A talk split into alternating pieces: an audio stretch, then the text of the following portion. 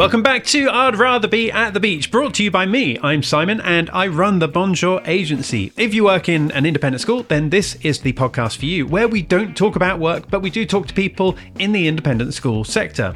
Now, today we have a great guest. I've been really looking forward to this episode. David Harkin is the CEO of 8 Billion Ideas, a business that's on a mission to give students the skills and belief to change the world. I got that from his website. You've probably seen him on social media, usually delivering a keynote speech somewhere in the world, or maybe on TV. He's been on various news programs. Anyway, we break the rules slightly here by spending a few minutes talking about work, not so that David can sell 8 billion ideas to you, but because I wanted to ask him about starting a business. Because some of you listening to this right now would also like to leave where you work and do your own thing to follow your own mission. So, to understand a smidge about David's business, what they do there, is a helpful thing when applying that to your own life. So, we talk about David leaving IBM to start this, running a business while you have young children. We talk about running, we talk about dogs. It's a great recording, and I think you're going to love it. So, come with me as we dive into this recording and speak to the CEO of 8 Billion Ideas. It's David Harkin. David, thank you for joining us and welcome to I'd Rather Be at the Beach. How are you today? I'm very well, Simon. I would like to be rather be at the beach with the rain uh, today in London, but I'm very well. Thank you very much, and thanks for the invite for joining you. Well, it's, it's good to see you here, especially this early in the morning. There we are, 7:40 in the morning. That's that's a that's a good time of the day. A late start, Simon. A late start. Well, normally I'm in here at sort of half six and uh, get get going. I love that kind of early early few hours. But yeah, I guess it's still morning for a few people. Early morning for a few. Do you live close to work in that case? Yeah, I'm really lucky actually. So the the businesses are based in London and uh, and in Dubai, and then but I have an office about five minutes from the house, which I can walk to, which is my studio setup. So it's really convenient. I can, you know, maybe 15 minutes ago, I was finishing off with the the Frosties and uh, the Weetabix with the with the boys at home, and then and then dashing into the office. So it's really nice. So when I'm here in the UK, I'm obviously in the office seeing, seeing the team, but I, I, can get my head down when I'm in my studio office near, near my house and just uh, absolutely go berserk with the meetings from, from fairly early on. So uh, yeah, quite lucky it's only down the road. Tell us a bit about 8 billion ideas. I mean, what, what is it actually all about? So, we are on a mission to give students the skills and belief to go change the world. We love our mission. Uh, we've never met a child who doesn't have an amazing imagination, but every child is on a different journey with the amount of skills and indeed belief that they might have. So, we, uh, we operate in what we call the critical curriculum space. So, I don't like the phrase extra curriculum uh, because we concentrate on teaching students about entrepreneurship, career education, skills for the future, and our latest collaboration with uh, Sir Clive Woodward, which some of your listeners might have heard, is around performance and well-being. So there's no way we can call that stuff extra. That is very much critical to every child, whatever their ambitions, so developing that entrepreneurial mindset, having a broader uh, vision about what your career could unfold and do, having a fundamental creativity and problem solving. So they're fundamentally the two skills that we we, we think is core to every every career and every child out there. And that performance and well-being stuff that we're doing, we, we love. So that's where we operate, and we do it in lots of different ways in schools, from week to week, drop down days we're an ed tech and services company kind of combined. So that's why we've got schools using us in a virtual and hybrid way as well as a more traditional live way. So lots of things we do. 4 to 18 space, cross curriculum, cross sector, cross geography at the moment. So lots of lots of exciting projects uh, around the world and we absolutely love what we do.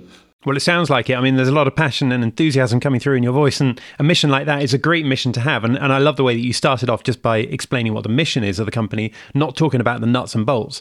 But let's just imagine for a second someone's listening to this. Maybe they work in a school and they're thinking, right, so how does that actually look? You know, how does it? How do, you, you mentioned it's delivered in different ways. Does the school sort of sign up to a program that you do? Is that the, is that the way it works? Yeah, it, it firstly begins with does everybody agree with the mission? And number one, good. number two, you get into the four pillars that we focus on, and often you see a school going, well, we really want to drive and take entrepreneurship to be more strategic, or our career education isn't where we want to be, or all four of those pillars, those pillars we want to work on. So you kind of take the conversation forward.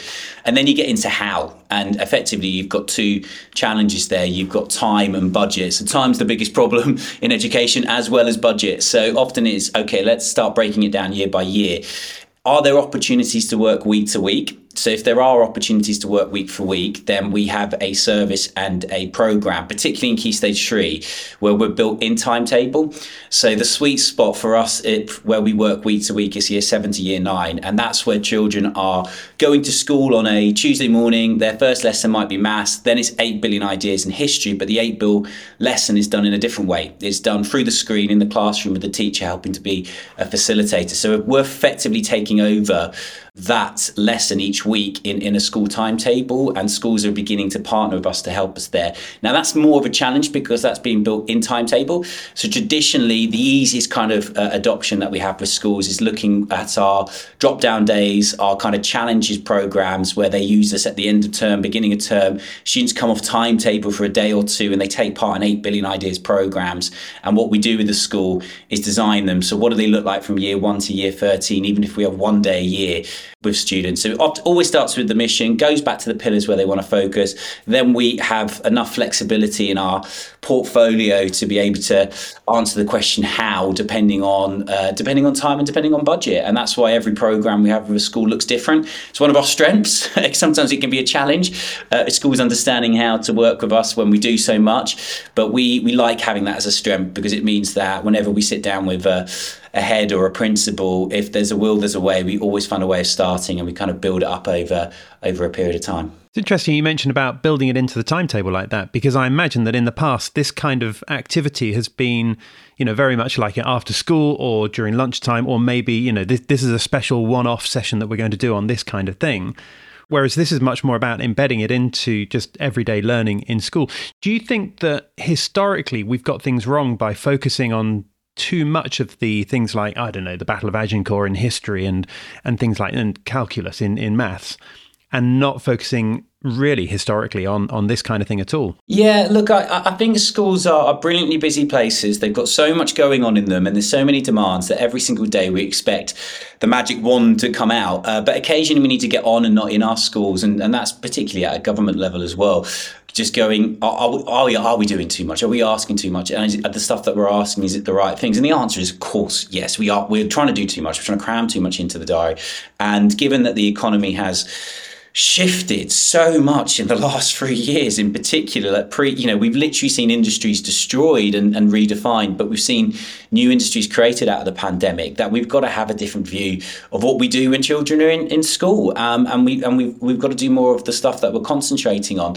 Um, you know if you just take entrepreneurship as a pillar one of our focuses Schools produce more entrepreneurs than any other profession. One in five of our students in schools today will go on and start a business and be an entrepreneur. But you know, we're certainly not spending twenty percent of our time in in in school uh, talking about that. We're lucky if it's two or three percent in most children's uh, calendar year. So we do need to find time. I do believe that the examination system has a place to stay. I think a reduced set of exams is, is the key. I'd like to see students leave school with more passion portfolios or invention portfolios to have a bit more of a dynamic conversation. And I do think we've got a big challenge with that um, school um, school bell, which is killing creativity. Um, you know, every time that bell goes off, every 50 minutes, we move on to the next thing. How can a child get into any kind of creative flow? and learn and learn that, that you know how how powerful their imagination is. Um, I do believe there's a there's a big discussion there at least one day a week where that timetable is thrown out the window and students are really getting into some sort of flow each week to week could could do some quite amazing things for our young people if we if we start thinking big enough. David, when did you start this business and what were you doing beforehand? So, we actually, um, I'd say 8 billion ideas um, is, so some of us might have heard, uh, heard of a, a, business called 7 billion ideas. So, pre the pandemic, we had kicked off and was running a a services company in education which was teaching uh, teaching entrepreneurship. So we had a number of courses, just a small handful of courses that we were teaching into schools. Um, and then when the pandemic hit, uh, then everything went out the window in terms of uh, the model, the engagement. We had to completely rethink our approach, and that's when Eight Billion Ideas was born. Effectively, uh, two years ago now. We're coming up to our second birthday in a couple of a couple of weeks' time. So I kind of see my life so far in, in terms of different chapters. I was I was working in IBM IBM when I left university. So I was a history graduate, a dyslexic history graduate. So loved my time at university, but then I went straight into the technology sector working for IBM. I was there for six or seven years on the director's path, but I had this kind of itch that uh, I wanted to get into education. I was passionate about education, and then by chance came up with the idea for Seven Billion Ideas, which was my first step. So what I did was I needed to buy time. I needed to, to get out of the corporate space and get into education while saving for a house, getting ready to get married, doing all that kind of stuff. So I um, I used all of my holiday, so a 25 days holiday, and I negotiated to go on compressed hours uh, with IBM. So I was the one of the first male uh, employees in the UK because every women coming back from maternity leave were going on compressed hours, and I thought maybe I could see if I could go on compressed hours to go nick 52 extra days. So my Friday, I could have effectively off to work on the business, but actually really just invest my time in going into schools and understanding how they operated. So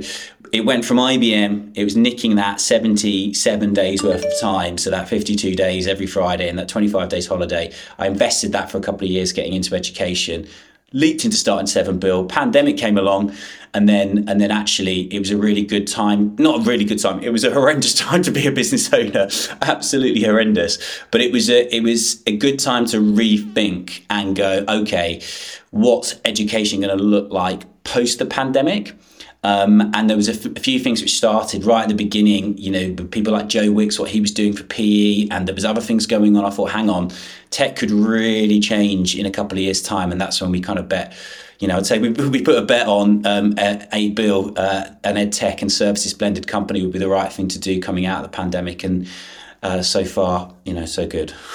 Now you mentioned about putting a bet on 8 Bill, but actually leaving the world of IBM. I mean, IBM would have been a very safe kind of career to have. And you mentioned about having an itch to do something in, in the education space. But nevertheless, you know, looking at this yourself from your, you know, the fact that you've got a family, the fact that you need to provide, then you know what you're walking away from there is a very safe bet. Yeah, it was. Uh, the thing is, I felt I felt claustrophobic. I felt um, I remember there was a, a turning point. I had this itch, and there was this big conference, and there was about 400 people there.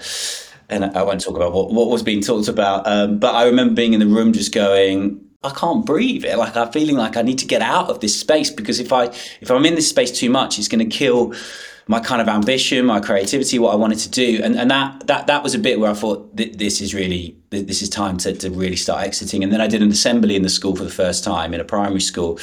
Absolutely loved it, and and then it became a no brainer, Simon. To be honest, but it was interesting. I had to, despite my age, I wasn't a young young man or an old old man. I had I had to go. I felt like I needed to go get the blessing of my mum and dad. I was like, mum, dad you know, I'm, I'm doing well. I've been telling you about this great stuff I've been doing in IBM, but I'm going to go and go build this business now. And my, my dad's quite, res- you know, I, he's quite reserved. He kind of paused and looked at me and he described it in a perfect way. He said, I guess, David, and he was trying to sell it to himself. He said, this is like a real life MBA. He said, um, what you're about to do is leave a very safe job, go start something in a, in a completely new industry. Said, just promise me that you put a time cap on this of about three years, which would be what you would do if you go study an MBA, and write everything down that you ever learned, the successes and the win- wins. And if it's not working or you're not getting the traction you need and it's beginning to put too much pressure on you, you know, at the time, your family, which might come along and stuff, then go back because it'll be three years and you can get back into the corporate space and you'll be fine. So he kind of helped me position it in my head. It was like a real life MBA. But to be honest, never really looked looked back since. But that was yeah, it was a big risk. Um, and but I, I, guess having that blessing of people around you is helpful. And and I often talk about to, to kind of new entrepreneurs or entrepreneurs, people who want to get going, you got to make sure you got enough survival time. And what I mean by that is you got enough time where you're not constantly thinking about cash and the money's going to run out. Because if you think like that, it's really hard to be creative and listen and, and and change your products and your services and your approach when you're constantly worried about where the next pound will come.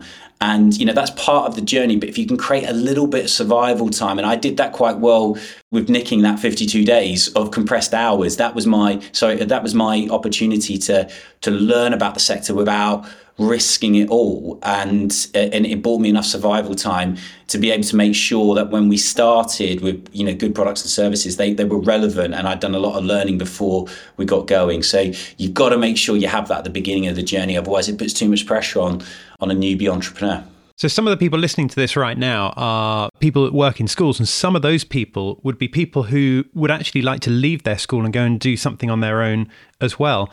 What advice would you give to someone who maybe is just feeling a bit nervous about it? Someone said to me, uh, which was a really, really good point about 10 years ago, the biggest the biggest reason startups fail is they forget they got to start. And I was like, that is a wicked piece of advice. Sometimes you just got to get going. You just got to start. You got to enjoy the process and the journey. And particularly if you are in employment. There's there's things that you can do. You don't always have to be sitting behind a desk writing a business plan. A lot of a lot of ideas and, and, a lot of evolution happens when you're out on a walk with a dog or you're out on a run and you're scribbling down some notes. You can always find 10, 15, 20 minutes in a day, not necessarily sitting behind a desk, but to move an idea forward. So I'd get start started is what I would say is number one.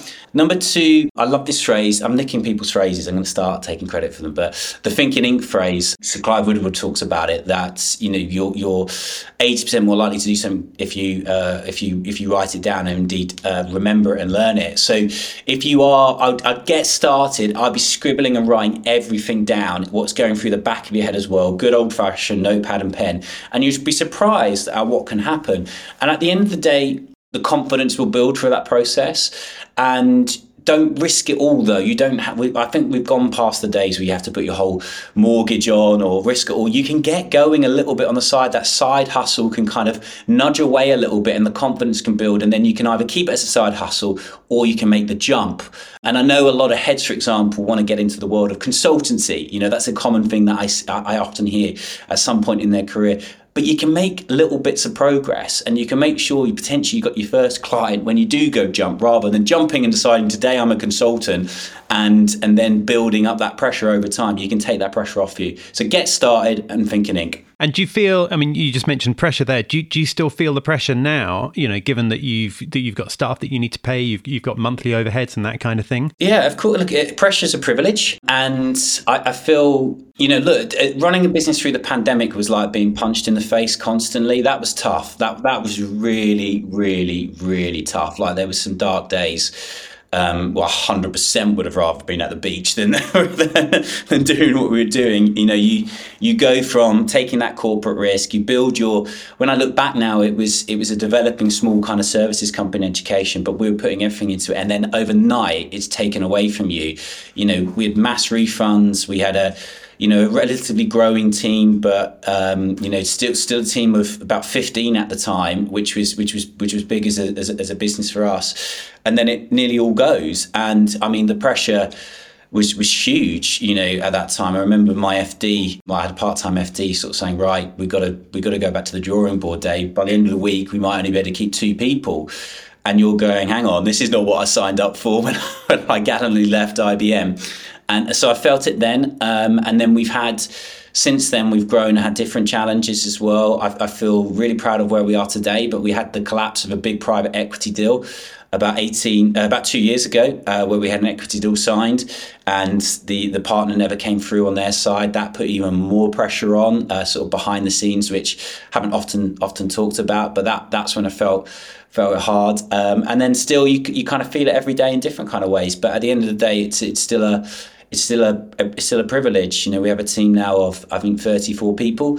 We're operating in 15 different countries. We still feel like we're just about to get going. I don't feel like the party's got started yet, which is a good feeling. So the energy's high, uh, but I don't think the the pressure will ever go away. You just you just learn you learn how to control it. You learn how to, to kind of live with it as well. You, you learn how to make sure it doesn't become all, all consuming. So there was a time maybe a year ago I was sort of reading to my boys before bed and I felt like I wasn't in the room. And I'm sure there's a lot of heads listening and people. I, I, I was reading the book, but I was thinking about work, and I was like, I've got to get, I've got to get on top of this because that's not the dad I want to be. So there's things that I try and do to to, to mitigate that now. I, I, don't have emails on my phone, um, so you know I'm, I'm, in the office or moving enough. Like I don't need to read an email first thing out in in the morning, which kind of distracts me uh, around breakfast time. So there's little things I'm doing just to make sure I can continue to handle the positive pressure that will continue to come with the with the business as it grows. What else do you do then to to relax when you're when you're when you're not at work when it's just you on your own? I'm a big runner. Um, so I, I, talked to the team about the third dimension time. So you got you got life, so life. You got home, and you got work. So you got home and you got school.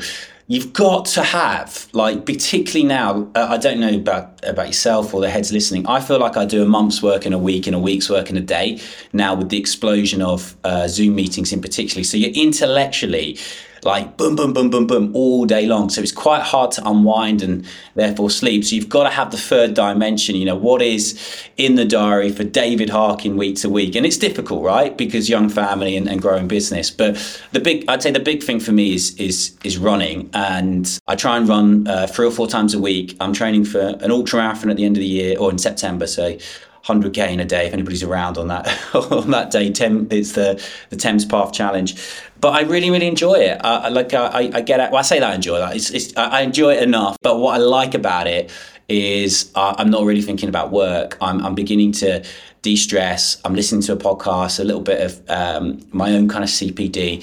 So so there's definitely that. There's the running, and then I guess it's just sport in general like you know it's it's the cricket rugby football house at the moment for us. So the weekends on sunday mornings is is at the rugby club and that's I've got the under five Simon, so I'm coaching coaching the under fives, fours, and threes, which is uh, which I actually selfishly love because you know with the business growing, sometimes it's harder to to get time to work with the students as, as, as the rest of the team does. So so running for sure, and then it's just I guess it's a busy family life and and, and, and doing what most families do, which is which is which is keep busy and try and keep their children happy. And I was scoping out the 8 Billion Ideas website before, uh, what, yesterday actually, in preparation for this. Tell me something about Roxy. Roxy. Well, we've got we've got a number. Well, Roxy, we've got a number of uh, different dogs and stuff in the uh, in, in in the business. So we've got Roxy. We've got Penny. Um, we, we've got quite a lot. It seems to be quite a lot of dog lovers. But no, we've got uh, so so Roxy's a cute little one. but we've got a team team of thirty four. We we've got great diversity um, in age, in culture, and background. We've got lots of people with young kids as well. So what we're trying to do is um, we're about to change offices, but we're about to we, we're really keen to have a kind of a dog section. I'm not sure where a dogs and a cat section, but um, you know that could be a bit a bit busy in the office. But we want to make sure we've also got a place where the any of the young kids can sort of come in if they're just doing their homework for an hour or two, or sort of or sort of playing. I love the fact that my boys, you know, know quite a lot of the people in the business. I've got three, three lads at home, so it's quite funny when they walk in and they're sort of chirping up or talking to the team or picking up the post. Um, that that was a I loved it when I saw Toby did that a, a, while ago. Sort of picked up the post from the front door and brought it to me. You know, just growing up in a business. Um, but yeah, we try and make it fun. We, we we try and make sure that if partners or children or, or dogs like Roxy want to come into the office, that they're more than welcome. No, I, love that. I love that. David, just keeping an eye on time here, but a couple of quick fire questions. Uh, the podcast is called I'd Rather Be at the Beach.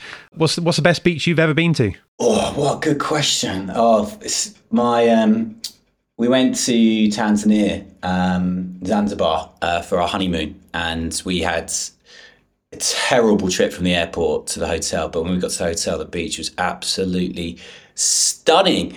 So that was one which definitely springs to, to mind. And then the second one, I'm going to get two in there, is I do enjoy the. I know some people with, with, a young family, the Atlantis. I say it sounds it sounds like I go to these places all the time, but Atlantis in Dubai, that is a cracking beach. But yeah, they're the two which would spring to mind. Actually, just talking about Dubai for a second, what is it about Dubai that appeals? Because some people tend to love it, some people really don't like it at all. Some people like going there for a few days, but then they quite like to get out of Dubai and come back to the UK again. How about you? Dubai's changed massively. I, I get I get people's opinion. Um, I think I've been to Dubai about forty times in and out for, for traveling and stuff, and now I'm there um, at least once a month for, for probably five or six days minimum, maybe up to ten days. And the, but Dubai, every time I go back to Dubai, Dubai is changing in a positive way, is what I'm seeing. So different people have different opinions. It sometimes comes back to when did you get to Dubai last time? because walking around the malls uh, five, six years ago is a completely different experience to today.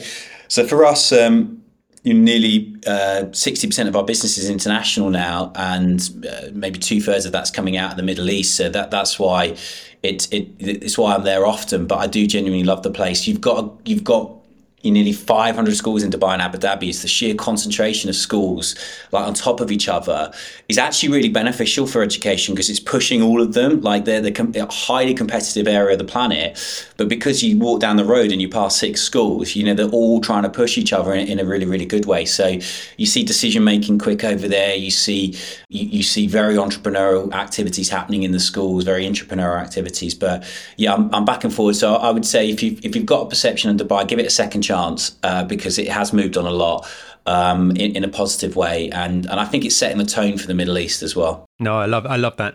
And last question: Give me the name of one beach you've never been to but you'd like to go to. I've never been to the Maldives. I'm not.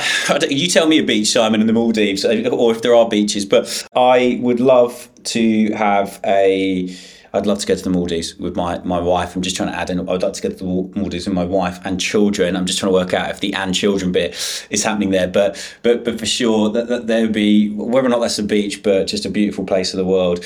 I'd love to do that. We're, we're looking forward to traveling a bit more. It's been it's been obviously difficult for everybody, and then for us as a family. At one point, I mean, last year my wife had viral meningitis. She had COVID. We had the third child. We had all this stuff going on. So every time we thought we were going to get on a plane just to go somewhere in Europe or somewhere close, uh, it just didn't happen. So we're hoping maybe we get to a beach this summer. We certainly deserve it in the Harkin household, so fingers crossed. Let's keep those fingers crossed and hopefully that'll happen. But in the meantime, David, thank you for your time. It's been great talking to you this morning. Uh, I appreciate that, especially at this time of day. So uh, I'm going to leave you to crack on with your day, but thank you very much. Thank you very much. Thank you, Simon. Have a great day.